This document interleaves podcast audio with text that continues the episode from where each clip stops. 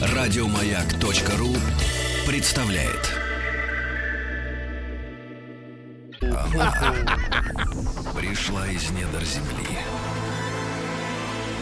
Со времен древних огнепоклонников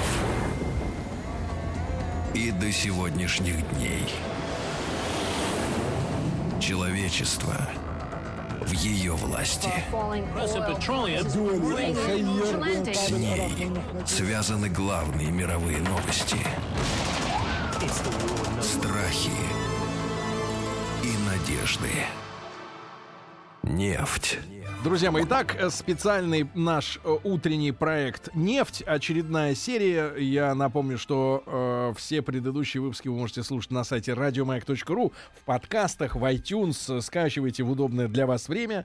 И сегодня очень важная тема будет для нашего разговора. Э, мы ее уже анонсировали. Мы поговорим об арктических проектах, да, о том, э, наверное, я, может быть, забегаю вперед, и наш сегодняшний уважаемый гость, и главный докладчик Анатолий Борисович Золотухин. Анатолий Борисович, доброе утро. Доброе утро. Может быть, он меня э, как-то осадит и скажет, что не так все жестко, но мне кажется, что много противостояний э, ожидает мир э, вокруг именно арктических э, нефтяных газовых там запасов в ближайшее время, в этом веке, в 21-м, но э, оставим комментарий на потом. Анатолий Борисович является директором Института арктических нефтегазовых технологий, а, профессором кафедры разработки и эксплуатации нефтяных месторождений РГУ нефти и газа имени Губкина. Мы продолжаем с этим прекрасным вузом а, сотрудничество. Анатолий Борисович, еще раз рады вас э, видеть в нашей студии. Да? Доброе утро всем. И, Анатолий Борисович, э, ну, а- об арктических запасах мы слышим в последнее время достаточно часто, в том числе благодаря коллегам, там, на России, на России 24 выходит много документальных фильмов, можно это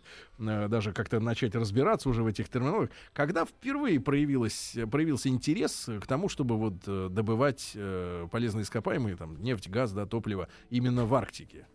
Когда Ну, эта тема возникла? да? Пожалуй, начало э, э, такого активного освоения Арктики восходит к 1975-80 годам, когда компания ExxonMobil, Chevron и другие американские компании начали освоение арктических ресурсов на Аляске и в прибрежной зоне, в шельфовой зоне.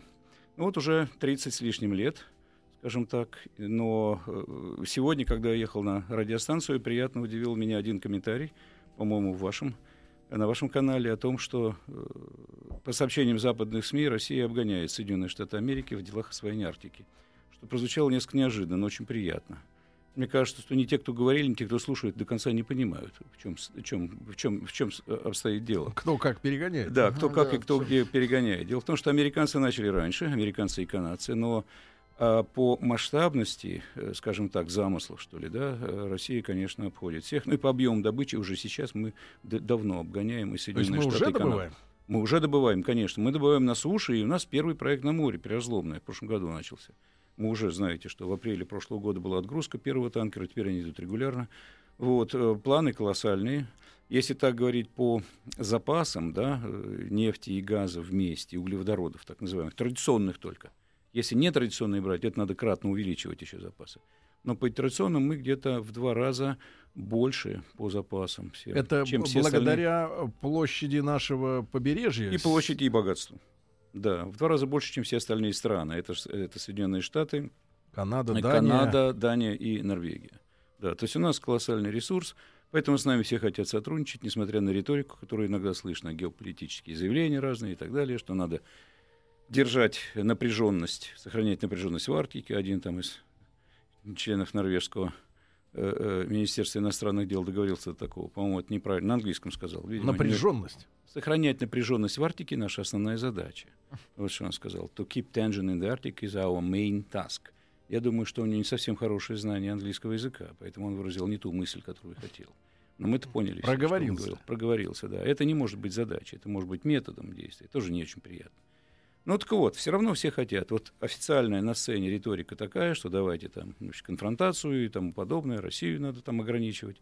Потом в очереди выстраиваются люди к нашим известным деятелям и говорят, вы имеете в виду, что то, что там говорит, это одно, вот мы очень хотим сотрудничать с Россией, вы понимаете, мы уже знаем все и так далее. И действительно это так. Действительно, столько приглашений, столько предложений о публикациях и так далее, как сейчас, в период санкций, не было никогда еще. Мгм. Я вот на себе это испытываю тоже. Анатолий Борисович, да. а по сравнению с теми разведанными запасами, чтобы мы просто представляли, да, которые уже сегодня э, есть у нас в мире в целом, да, и Саудовская Аравия, и Венесуэла, и континентальные запасы у нас, и в Америке, вот э, объем того, что может быть э, э, в Арктике, э, вот в какой процентной доле сопоставим? Ну, Чтоб представлять, э, Я понимаю, масштаб. значит, есть, есть простые цифры в миллиардах тонн нефтяного эквивалента. Вот, например, э, э, все страны Персидского залива это порядка 100 миллиардов тонн нефтяного эквивалента. Это извлекаемый ресурс или извлекаемые Мгм. запасы, часто правильно говорят. То есть современная технология, современные цены на нефть, не сегодняшние вот эти вот упавшие, они опять поднимутся. Даже не волнуйтесь. Э, Не может этого быть. А, а, а, с помощью современных технологий, вот с таким уровнем 90-100 м, долларов за баррель, порядка 100 миллиардов тонн нефтяного эквивалента. Это много. То есть еще столько же. Это сколько там, есть. это в странах Персидского залива самые богатые. Да. Значит, сколько Арктика содержит? Российская часть Арктики, суша и море вместе порядка 150 миллиардов тонн нефтяного Полтора раза эквивалента. больше, чем... Но там извлекаемое, а здесь то, что э, э, находится в земле, то, что мы нашли пока, Мгм. скажем так. Потому что это может быть и больше, может быть и меньше. Из этого, ну, скажем так, половину, 60-70% наверное, добыть можно современными технологиями. Может быть, Анатолий Борисович, тогда поговорим, начнем с э, разведки, да, с разведки, да. потому что, э, ну, мы уже говорили в нашей программе, да, в рубрике «Нефть» о том, что есть э, технологии определения э, нефтеносных каких-то слоев, да, из космоса при помощи обработки э, фотоизображений, да, а когда мы говорим о севере, там же все чисто закрыто льдом, и вообще ничего не видно, да, и, соответственно, если даже на суше, мы же помним, да, и в нашей рубрике, и наши слушатели внимательные э, помнят историю Америки, Пенсильвании, да, э, ну хорошо, если тыкнул и оттуда забило.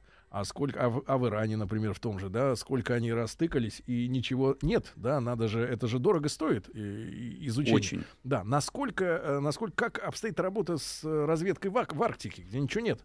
Ну, вот я вам скажу, значит, лед, наличие льда и наличие толщ воды, тем более со льдом, да, вносит серьезные искажения в, и, и- и- и уме- уменьшает, сокращает точность э, геофизических исследований. А Поэтому, э, конечно, там это более сложно. Все, затем это труднодоступные регионы, это и полярные ночи, и вот ледовые нагрузки, айсберги могут быть, ледовые поля и так далее. Это все сложно, не все время можно проводить, а только периодами, окнами какими-то. Если говорить о статистике, которая существует в мире вообще по успеху раз- э, геологоразведки, то в среднем, опять-таки, по статистике, каждая седьмая скважина является открывательницей. Это значит, что каждые шесть пробурены в сухую. Мгм. Они так называются dry hole. На самом деле она не сухая, там вода всегда есть, но там нет нефти и газа. То, что ищет, не находит. Седьмая, но этого достаточно все равно. Как мало? Не мало, это очень много. Мгм. Вот, в Арктике э, мы себе позволить такую вот э, Роскошь. статистику, роскошь, да, не можем, потому что есть скважины разведочные, которые могут стоить до 200 с лишним миллионов долларов штука. Одна. Одна. Независимо от того, есть там внутри нет, или это нет. просто пробурить технически. Поэтому такую роскошь, вы правильно сказали, Сергей, что мы себе позволить не можем. Поэтому же очень точные, э, надежные методы прогноза и так далее. И вот в этом плане, конечно же, сотрудничество в Арктике международное является чрезвычайно важным. Каждая страна может нести самое лучшее, то, что у них есть, то, что называется best practice. А какой смысл э, друг другу в этом деле помогать, если э, добыча-то идет э, в одно, так сказать, э, в одни руки? Нефть вражеская. Я Нет, мы говорим о, помощи нам, конечно, потому что наша нефть, она, она не вражеская, да, хотя некоторые считают, что она дурно пахнет, но тем не менее, но это политический привкус уже. Вот. Помогать надо, потому что этот ресурс общечеловеческий, и э, замены ему в долгосрочной перспективе-то нет. Вы знаете, что творится сейчас со сланцевым газом и со сланцевой нефтью, что падает добыча уже. Количество буровых станков, которые нужно задействовать все время, она падает. Сейчас на 35% упало. И надеются, не надеются, простите, а прогнозируют, Ну, что надеемся. к середине да, И будущего все года... они застынут. Да, до 50%. А это значит, э, это говорит о том, что в среднесрочной перспективе и добыча упадет. И цена вернется назад, и вернутся долгосрочные перспективы, и вернется разговор к технологиям опять-таки, потому что нам нужны технологии. Мы можем развивать это тоже, разрабатывать сами. Мы достаточно интеллектуальная, интеллектуальная и, э, и интеллигентная нация, воспитанная, образованная. Но лучше это делать в сотрудничестве. Это быстрее и эффективнее. Это будет дешевле просто, да? И дешевле, и эффективнее, да. Потом правильно, мы должны дружить, не воевать друг с другом. Сейчас такое Хорошо, Анатолий Борисович, э, я напомню, что Анатолий Борисович Золотухин у нас сегодня в гостях, директор Института арктических нефтегазовых э, технологий. Мы сегодня говорим об арктических проектах, да, и иностранных, и наших. Анатолий Борисович, вот что представлять себе сложность того, как люди в этих условиях, да, в Арктике работают? Э, Что касается добычи, ну, где-нибудь в тайге, где, конечно, и машкара, и температура, это очень трудно, и болото. Ну, например, представляем, да, приезжают Ну, и нет банкомата. да, приезжают машины, э, долбят эту скважину, да, потом туда запихивают эту трубу, да, э, вкачивают воду, выкачивают нефть, потом фильтруют и пошло, да. Ну, примерно представляем. Но Арктика, да, это, соответственно, и э, океан, да, северно-ледовитый.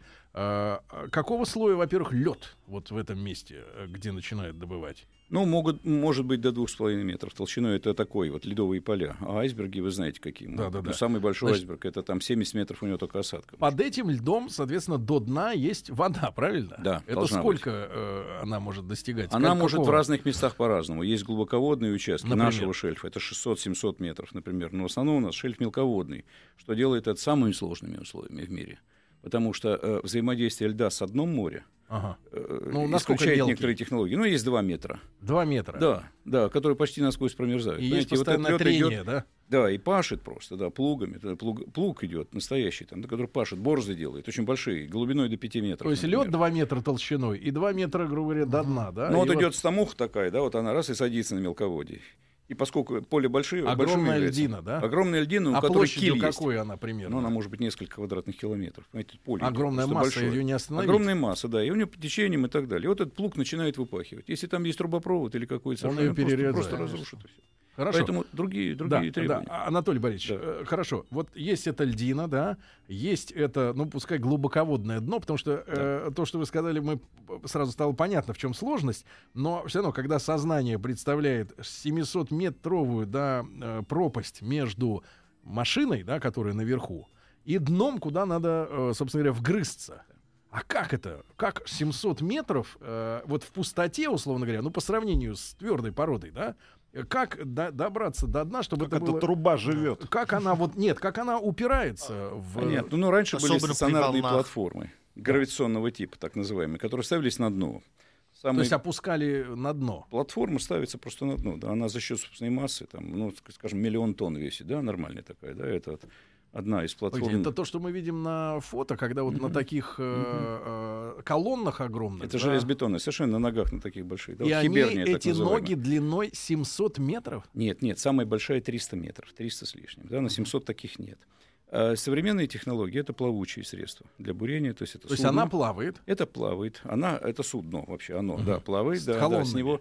Нет, нет, нет, нет, просто А, обычный корабль, корабль, обычный корабль, да, бурильное, буровое судно. Так. Значит, оп- опускаются специальные, э, э, специальные трубы, внутри которых осуществляется бурение, для того, чтобы буровой раствор, ведь надо подавать раствор буровой. А труба какого диаметра получается? Ну, порядка там, с- с- э, вот та, которая опускается до дна моря, порядка 40 сантиметров в диаметре будет. Она Это- упирается в дно, да? Да, она упирается в дно, А как верно, сделать, да. чтобы, э, ну погодите, в море же болтанка, э, есть волны. Есть Я не говорю о шторме, не, не о шторме, но хотя бы, чтобы она долбила в одно место. Есть, чтобы ну, не долбила, а Как бурила, да, да, ломается, да. да. Да, ну, дело в том, что есть специальные системы э, динамического позиционирования, которые позволяют не только пробурить скважину, но в случае, допустим, опасности или э, подвижки, очень крупной подвижки льда, ну, прихода нового льда, нужно уйти судну, а потом прийти опять. Он забуривается опять в ту же самую дырку. Вот представьте себе. Это по навигации. по Да, да, да, и это небольшая проблема. Есть в Мексиканском заливе есть э, участки, где 2 километра длина, Да, да, да. э, глубина воды.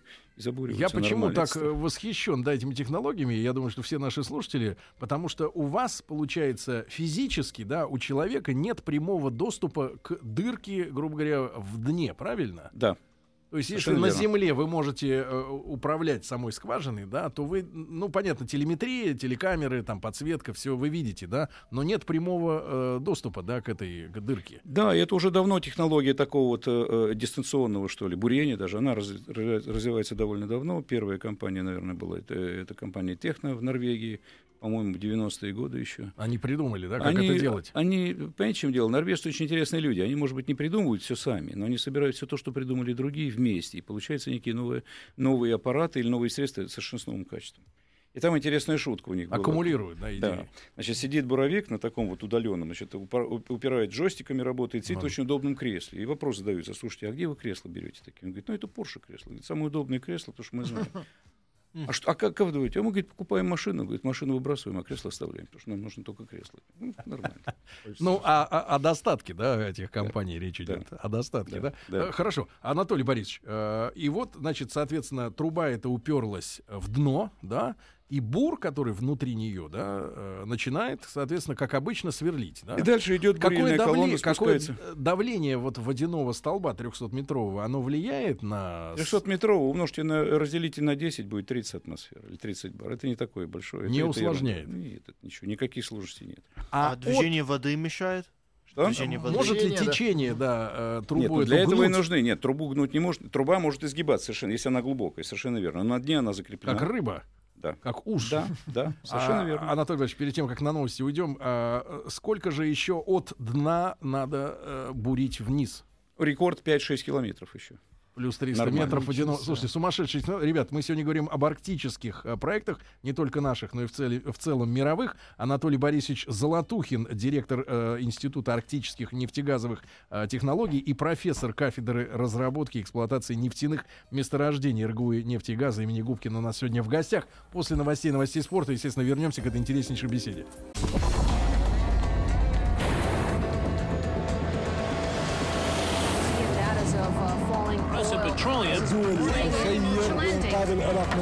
من مخنثي وابعاد داعش وكون داعش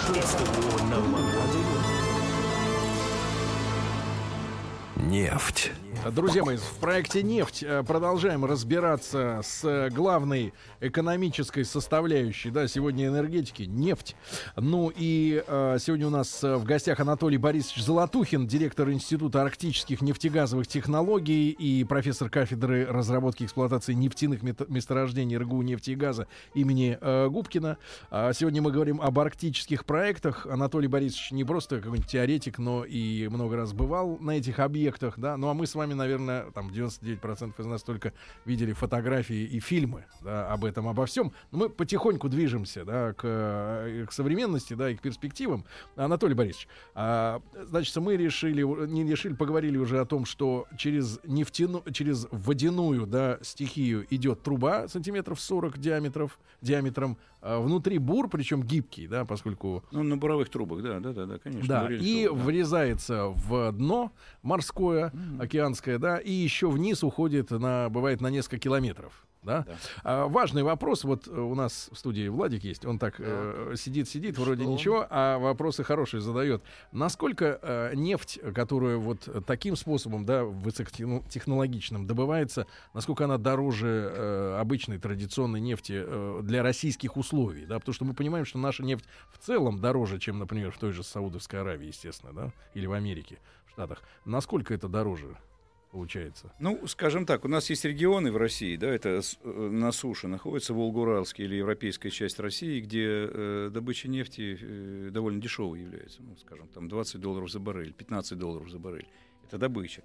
При продаже в 60, в 80 и в 100 это, э, с очень большой, хорошей маржой, да, прибылью. А арктические проекты, они более дорогие, потому что неразвитая инфраструктура, большие транспортные расходы дополнительные, сложности, э, лед, периодичность добычи. Если вы только полгода добываете, Мгм. год не добываете, значит, два раза, грубо говоря, два раза дороже будет, потому что инфраструктуру надо же содержать, Ну да, да. да, и, и хранить.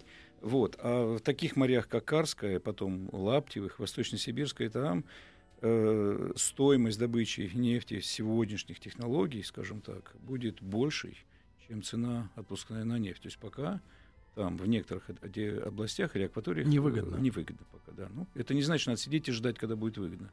Надо развивать технологии. Надо развить и дождаться, когда э, тем придет крышка.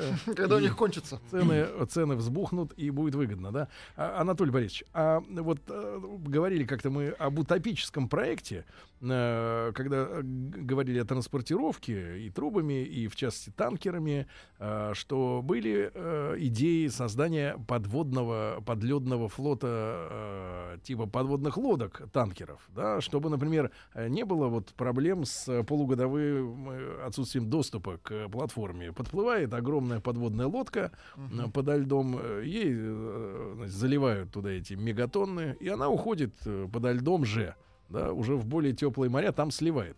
Вот это утопия или, или это может быть на свете? Ну, я бы воздержался от комментариев, потому что это наши друзья, кто проектирует эти вещи. Они другого не умеют делать. Это вот конверсия называется. Знаете, они делали всю жизнь подводные лодки, да, и поэтому они их и делают, потому что они знают, как делать, для чего можно и так далее. А, а норвежцы, например, американцы такие технологии не используют в принципе, потому что считают их тупиковыми. Дело в том, что вахту вообще говоря, по международным законам, нужно менять раз в две недели. Угу. Обязательно. С подводной лодкой это по экзоту? не напасешься. Ну, это не наш экзот, это экзот, да, нормальный. Там, да, две недели в море, четыре недели дома. Потому что это тяжелая работа, 12-часовая авто каждый день. Значит, если две недели менять, я думаю, даже с точки, с точки зрения этого фактора э, будет невыгодно содержать такой атомный подводный флот. Потом не забывайте, наш эльф на 80% э, мелководный. Mm, Там не лодка не пройдет, не подплывешь, да. Значит, и, в общем-то, не очень нужно, наверное на мелководье чем хорошо? Ну, оно, с одной стороны, плохо, а с другой стороны, лед там стоит, он не движется. А когда mm. лед стоит, с ним нормально работать можно. Вот у вас же лед в холодильнике есть, нормально. Он стоит. Он, да, он стоит там, да, стоит или лежит там, да. Движется только бутылка да. по льду. Там вопрос просто, как надо сделать так, чтобы, так сказать, ну, не нанести урон природе, экосистеме. Вот это очень важно. А, Анатолий Борисович, да. а мы сегодня понимаем, если вот говорить э, об экологической, так пляшем туда-сюда, ну, все интересно. А, а, из-за чего случилась авария в э, Мексиканском заливе? Э, кто накосячил у них там? Кто накосячил? Вопрос хороший, да. Значит, дело в том, что Потому существует... что все, все задолбили э, Бридж Петролиум, да? Все, да. И Бридж Петролиум обвиняет других контракторов. Да. А Дол... те, те говорят, что долбили другие. Ну, Должен есть... сказать, что в защиту Бридж Петролиум, что это одна из самых серьезных компаний в мире, очень серьезная ее отношение, серьезность ее, даже, даже э, э, прослеживается в том э, отношении к университетам, к специалистам, которые они поддерживают активно. Вот наши университеты, другие университеты, мировые и российские, они поддерживают до сих пор, даже после санкций и так далее. Образование должно быть вне политики. И это правильно абсолютно. Бридж Петролиум в, в Мексиканском заливе во всем мире использует так называемый best practice или наилучшие практики, достигнутые другими компаниями. Что такое best practice? Вот для меня best practice или наилучшая практика это, э, это э, отсутствие э, законодательных актов, которые подтверждают легитимность использования такой технологии. То есть она развивается немножко быстрее, чем успевает. Еще не всякие... прописано. Еще не прописано, да. А компании меняются. Есть семинары, симпозиумы, рабочие группы встречаются и так далее. Каждый делится тем, что у нее есть, и все следуют тому же. К чему это приводит? Значит, поставщики услуг и оборудования в Мексиканском заливе одни и те же. Одни и те же. Это одни и те же компании. Цемент, поставка цемента для значит, цементирования скважин, это одни и те же. Технологии бурения одни и те же. Мало людей Трубы на рынке. И так далее. Да, да, да, да. Это, вот, так сказать, ну, какой захваченный рынок такой. Uh-huh. Да, поэтому British Petroleum, ExxonMobil и Chevron у того же, там, и Statoil, одни и те же поставщики в Мексиканском заливе. Это локальные поставщики. Поэтому это могло быть вообще случиться с каждой, с каждой компанией. А что там случилось? Вот. Случилось что, что во время, знаете, цементируют обсадную колонну. Для чего? Для того, чтобы можно было изолировать породы от внутренности скважины, потому что иначе uh-huh. там будет течь все что угодно, и перетекать могут из одного горизонта, там же uh-huh. свои разные есть, и жидкость, нефть, вода и так далее, то, что не нужно. Мы контролировать должны добычу обязательно. Uh-huh. Поэтому мы изолируем вот эту вот обсадную, когда, как вы говорите, дырку, да, или отверстие, пробурили. Колодец этот, да? Колодец, да, как угодно. Пробурили, мы должны его изолировать от всех пород, которые снаружи. Ну, вот колодезные Спускаем кольца трубу. люди знают, да? Почти так, да, совершенно. Только там почти непрерывная труба идет, обсадная Без труба. Без стыков. Там стыки есть, но, но, но, но они на резьбе uh-huh. сделаны, либо на специальных соединениях, муфтах. Значит, э, после этого закачивается цемент под большим давлением, и цемент идет до, до верха той секции, которая цементируется. Uh-huh. И затем цемент должен схватиться, вы знаете, у него есть момент uh-huh. схвата. И вот когда э, закончили бурение э, и вошли в продуктивные пласты в Мексиканском заливе, Бридж, э, Бридж Петролиум, Значит, э, э, оставалась скважина под вот, э, затвердевание цемента. И через цемент начал пробулькивать углекислые углеводородные газы. Обычный газ, попутный газ. Не заметили этого, должны были сработать системы обнаружения, потому что, ну как, Датчики. концентрация обязательно, не сработали. Затем, а, а газ как? Вот он, если он, наш, он нашел место, да, все больше и больше, больше, да, грубо говоря. То есть ну, вот, нецелостность, негерметичность цементного камня была. Угу. Спохватились слишком поздно. Значит, углекислый газ, э, углеводородный газ, простите, проник в систему вентиля... вентиляции системы всей, то есть полностью везде был, то есть это гремучая смесь. А, достаточно и, было... и просто взорвалось. Начался, значит, э, пытались отключить. Пожар начался, да. Пытались отключить. А пожар из-за чего? Из-за того, из-за что... того, что искра, как только газ пошел, понимаете, как искорка, маленький песочек, чирк, все. Если там есть кислород и, и, и, и вот нефтяной газ, то все, это взрыв. Это взрывчатая смесь, гремучая uh-huh. смесь. И там на глубине, получается, да? Да, это оттуда пошло, да, и все это загорелось наверху. Когда начался пожар, пытались отсечь скважину. Есть такая система превенторов, так называемых, предохранителей специальные. Там uh-huh. резьбовые есть и плашковые. Плашковый перерезает просто и закрывает Как полностью. трубу в бане. Как трубу пер- перегрызает просто вот такие. Какой две, бане? Две, ну, как, как ножницы да, Сережа, в бане. Но вот так получилось, что э, э, значит э, превентор самый мощный, который должен был отсечь, он да. попал на, на соединение двух труб, там вот где ниппель, там толстая труба, он не смог ее перерезать. То, То есть там система неудач, система да? вот, вот маловероятных событий привело к катастрофе. Ну и все, и потом взрыв. Значит, к сожалению, в, в практике компании, ну и других компаний тоже принятие решения должно быть э, выполнено тремя человеками, которые находятся на платформе. Один был в отъезде, другой спал, а третий долго думал, грубо говоря, если по-простому. И вот еще вот эти вот несчастные, злосчастные 10-20 минут потеряли только на то, чтобы принять правильное решение, отдать правильное А за сколько, получается, времени развелась эта катастрофа? Э, это очень быстро все, это в течение минут делается. Серьезно? Там, по в течение 40 минут все это развелось. От начала и до конца. Система, Тогда воп... самое главное, не сработала последовательно, не сработали системы обнаружения. Сначала одна отказала, потом вторая отказала, потом третья отказала. Когда, Хотя вроде вентиль... бы как раз тройное обеспечение должно, должно помочь. Быть, должно быть, да. В системе, когда углеводородный газ появляется, вы его чувствуете, и любой человек Пахнет. почувствует. Система отказала и не, и, и не сказала об этом ничего. Да. Вопрос, пожалуйста, Руслан Иванович. Тогда вопрос, опять же, связанный с противостоянием всевозможных экологических организаций и компаний, которые ведут и геологоразведку, и добывают нефть и в той же Арктике, и наша а, платформа приразломная, да, все мы помним эти кадры, чего вот в этом противостоянии больше, политики или, или реальных каких-то факторов, которые вот это бурение, добыча нефти, транспортировка оказывают на окружающую среду.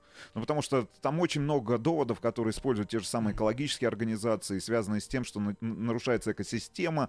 В общем, Арктика — это единственное место, где охлаждается планета Земля, вот, э, что огромное количество нефтепродуктов э, попадает в воду, причем выносится не только реками, но и во время добычи этой самой нефти. Вот чего здесь больше, противостояние или просто экологические организации используются в качестве инструмента борьбы, опять же, за доступ к шельфу? Я вам скажу, что в основном вот сегодня, да, это противостояние организации, потому что каждая организация зарабатывает деньги так, как она умеет это делать лучше других. Понимаете как? Но в принципе а должно быть не так. А должно быть сотрудничество, понимаете, этих организаций всех вместе. Обязательно. Потому что, а кто, э, э, кто их финансирует, э, вы знаете?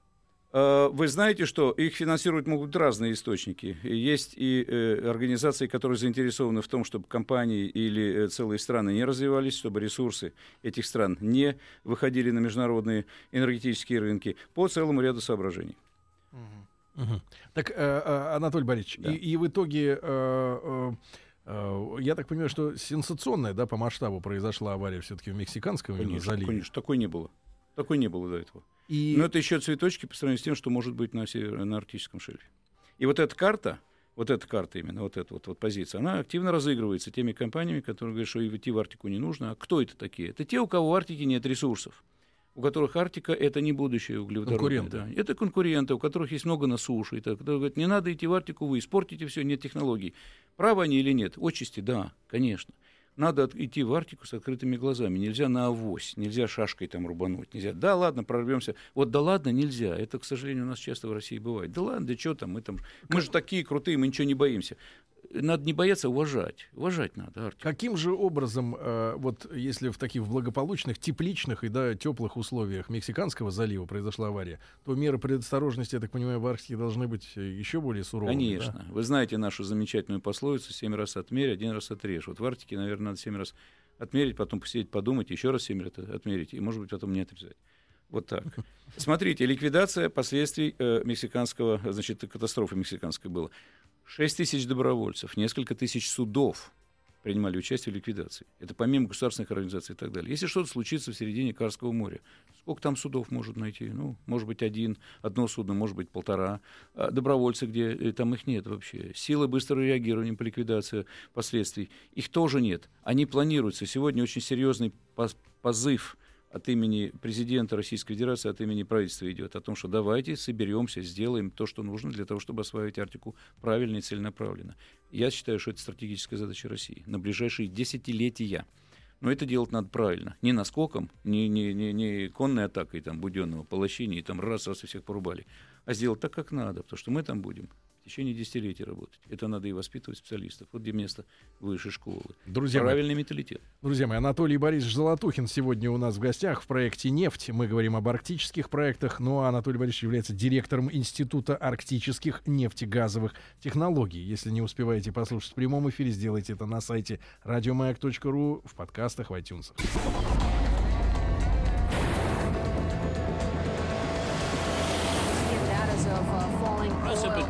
Petroleum دول الخير بإنقاذ العراق من محنته وابعاد داعش وكون داعش Нефть. Итак, друзья мои, Анатолий Борисович Золотухин, директор Института арктических нефтегазовых технологий. Сегодня у нас э, в студии арктические проекты. Тема огромная, конечно же, да? Анатолий Борисович, не знаю, насколько вас э, также касается э, история с созданием арктических войск специальных. По-моему, эти части, да, э, сформированы и работают, тренируются, по крайней мере. Насколько вы видите вот э, необходимость э, действительно быть готовым и к такому развитию событий? да? Меня это как гражданин Российской Федерации касается в первую очередь, конечно же, да, это правда, это не высокопарные высказывания, но э, э, персонально, с точки зрения защиты Отечества с, с оружием в руках, наверное, нет, скорее консультантом, да, по этим вопросам. А то, что это нужно делать, да, это известно всем, и не нужно тут никакой риторики оголтелой, что вот Россия там вооружается, давайте с ней там бороться. Мы должны защищать свои границы. У нас граница шельфа самая большая в мире. И э, технологии, которые мы будем использовать, и э, трубопроводы, и танкеры, и так далее, это, вообще говоря, э, инфраструктура, которая может быть подвержена любого рода атаке, там, Диверсий. диверсий, да, совершенно верно, террористическим угрозам и так далее. Эти границы надо охранять. Я уже говорил, что э, э, авария в Арктике, например, может быть, э, вернее, а- авария в Мексиканском заливе может показаться цветочками по сравнению с тем, что может случиться в Арктике. Анатолий Борисович, вы говорили о шельфе. Да. А в принципе, вот Арктика, она как делится? Ну, та, которая за границами шельфа. Ну, Понятно, существует ш- понятно, что у нас есть раскладки, да, что наш шельф, он туда идет дальше. Э, вперед. А они говорят, нет, э, не, не идет. Мы говорим, идем, они говорят, не, не идет. Но смотрите, ситуация. Да, вы какой позиции поддерживаете? ситуация какая? Я правильной позиции поддерживаю. Отлично. Значит, дело в том, что Центральная Арктика пока не поделена еще, к сожалению. Это большой вопрос, серьезный. Значит, существует такое вот э, э, понимание того, что должна э, делиться по секториальному признаку. То есть вот секторы... Ну, до идут, полюса, До да. полюса, да. Кому будет принадлежать полюс? Есть э, э, две страны, которые на него претендуют. Две. Это Канада и Дания вместе с Гренландией. Это почему? А а потому что они считают, что у них вот прямой выход к, э, к- к Северному полюсу. И третья страна, которая не претендует, а которая по существу вообще говоря, ну, считает, что это ее, да, это Россия, да, но об этом не говорят. Вот. А- а- а Соединенные Штаты, у них самый узкий шельф, это Аляска. И они должны быть благодарны России за то, что она продала Мы Аляску. его подарили, по сути. Вопроса не было бы об этом, да, вообще ничего не стояло бы там. Вот, но э, здесь есть противостояние пяти наций, у которых есть арктические ресурсы, да, и которые вместе, вот, гру- грубо, там вообще-то восемь в Арктическом совете стран, да, но основные это пять игроков. Это вот то, что мы говорили, это Соединенные Штаты, Канада, э, Дания э, с Гренландией, Норвегия и Россия. И вот как будет поделена вот эта вот верхняя часть, это большой вопрос. И здесь формируются группы.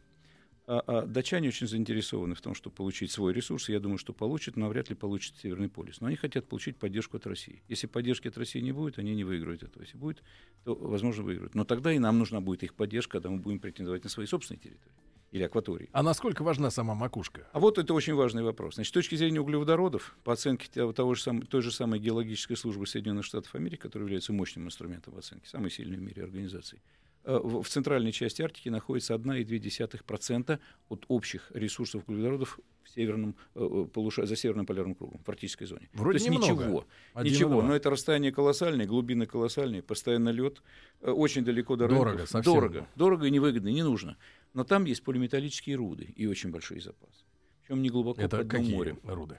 Молибденовые, вольфрамовые, места, кобальтовые. Это сложно для Вот нас. что нужно. Под э, Под Северным полюсом. моря, да, да. Ну не только прямо под ним, а вот в этой центральной части. Центральной И пока что еще не поделено. Нет, потому что эта- территория никому не принадлежит. Пока никому. Поэтому идет активно где- хребет Ломоносова, где у него ноги растут, в России или в Канаде, например, да, понимаете? Это идут дискуссии идут очень серьезные. Артур Николаевич Челенгаров, э, он же не из геополитики поставил флаг там на глубине, а просто ради интереса, что Россия здесь была. Вот. То, что А у кого Америка- есть еще силы добраться до, до тех мест? Ну, в принципе, каждая страна может это сделать. Э, У нас есть глубоководные технологии свои.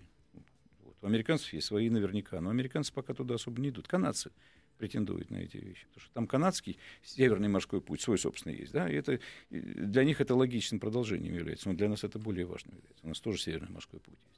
Как вы прогнозируете, Анатолий Борисович, когда вот из э, э, категории э, дискуссий пока что еще, ну, я так понимаю, достаточно мирных, да, и э, составление ко, так сказать, кооперации различных, да, вот стран, объединений, когда в практическую стадию, в каком десятилетии войдет процесс добычи? Ну, вот, Добычу вы имеете в виду? Да, Ну, добыча уже началась. Значит, прям там. Нет, там, а, там нет, да там добычи не будет. Вот э, только единственное, что вот, вот эти вот полиметаллические э, э, руды могут Руды. добываться, да. Но я думаю, как только поделен будет э, этот участок, ведь видите, как граница между Россией и Норвегией делилась в течение 40 с лишним лет с попеременным успехом или с неуспехом, потому что никто не мог ничего делать. Если что-то и делали, то это не санкционировано было никем, то есть в темноте, там, ночью, да, и так далее, да, под прикрытием всяких там рыбацких су- суденышек, вот, разведку проводили, геологоразведку, чтобы узнать, какие ресурсы. Сегодня делаем мы это совместно, абсолютно легально.